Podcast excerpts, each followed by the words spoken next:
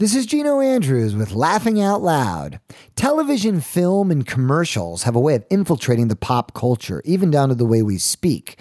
If you were even alive in the mid-'80s, I'm sure at one point or another you probably said, "Where's the beef?" Or whether or not you saw Jerry Maguire, you've probably said, "Show me the money." And I don't know where this line came from, but all my friends had a tendency at one point, and some still do, to say, "You the man, you the man." Well, as a writer in the entertainment industry, I'd like to think I choose my words carefully. But sometimes words, even words you don't want to say, just spill out. There was a time when my acting career and my music career actually overlapped. And because I had some acting chops and because my hair was long, I fell into a niche category. My agent would submit me for TV shows as drug addict musician guy, or deadbeat husband musician guy, or British rock star musician guy.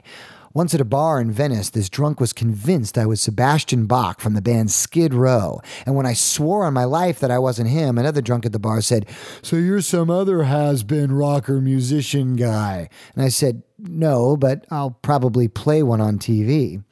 Well, one day, to my shock and amazement, my agent submitted me for an NBC miniseries called The 70s. It was a movie that followed a young girl, Christy Shales, played by Amy Smart, as she moves to New York to go to college, and then we follow her career through the pitfalls of the decade of decadence. But my agent was submitting me for the role of, and I'm doing the finger quote in the air, sexy photographer, which I told her was a waste of time to even submit me for. I said, "I'm not sexy photographer guy, I'm aging rock star guy." It didn't seem probable that I would book, but one thing I know for sure, in this business, there doesn't seem to be any rhyme or any reason why anyone books anything. So bolstered by the words of Stephen Cogwa, who said, "Try and fail, but don't fail to try," I auditioned for the part of sexy photographer. Now, what was truly weird is that there weren't any lines. I just had to hold this camera and pretend to be a fashion photographer, shooting a beautiful girl and spewing out any cliche dialogue I could come up with off the top of my head.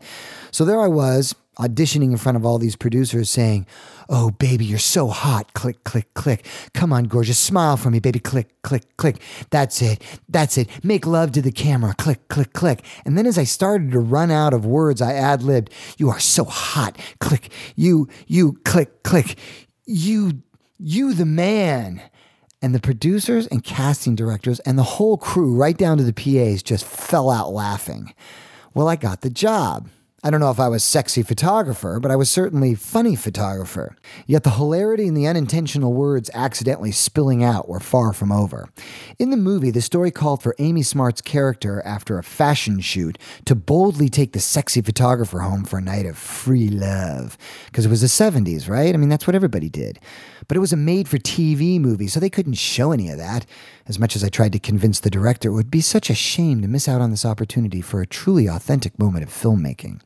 Well, as it was written in the script, she's having sex with the photographer in a bed surrounded by a kind of hospital-type curtain rod with hanging drapes. So her roommates, who are right there, can't see what's happening, but they're appalled by everything they hear. Well, the producers were under pressure to wrap me before lunch or suffer the SAG penalties, so the director hurried us up and wanted me and Amy to lay down on the bed and make these love-making sounds while the sound guy recorded us. Now, talk about awkward. I mean, I needed a frame of reference. Where were we on the lovemaking timeline? I mean, are we at the beginning when I'm oohing and awing, or 7 minutes later when I'm screaming like a hyena on fire, or 9 minutes later when I'm snoring? Well, we were all laughing, and me and Amy and the crew, and the director was losing his patience. He wanted us to be serious, and I told him Amy and I were method actors, so I suggested the rhythm method, and we all busted up again. But at one point, Amy got serious, and I followed suit, and there we were, trying our best at making our lovemaking sounds, and she actually really got into it. She started going like, "Oh, oh, oh," and I started going, "Ah, ah, ah." But remember, I didn't have a character name. I was just sexy photographer. And at one point, while Amy was climaxing, she said, "Oh, oh, oh, Gino." And again, the whole place just fell out laughing. The one thing I love about acting is the same thing I love about life. You can choose to hold back or just lose yourself in the moment. The poet Virgil wrote, "Death twitches my ear. Live," he says, I am coming. I think it's tough to be an actor if you can't get lost in a scene. And I think people who live life to the fullest are those who aren't afraid to submit to the moment and just fully dive right in. Which reminds me of a joke. This captain of the high school football team, a really good-looking but painfully shy kid, gets a date with the head cheerleader. And he's so nervous because he has no idea what to do or where to take her. So he gets advice from one of the guys on the squad who says, look, it's really simple. Take her out for pizza. And if that goes well, take her out for a movie. And at the end of the night, if you've had a really nice time, walk her up to the doorstep, tell her you had a nice time, kiss her on the forehead, and that's it. He says, really? That's it? Just like that? The guy says, just like that. Well, he takes the girl out for pizza, and they're both smiling and laughing. I mean, there's a real connection. And then he takes her to a movie, and it's just so romantic. And at the end of the night, he walks her to the doorstep, and it's a moonlit night, and she's looking at him all cow-eyed and into him, and he says, you know, I really had a nice time.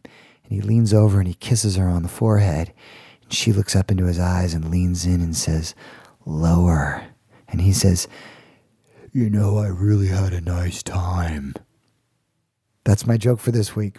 I'm Gino Andrews with Laughing Out Loud.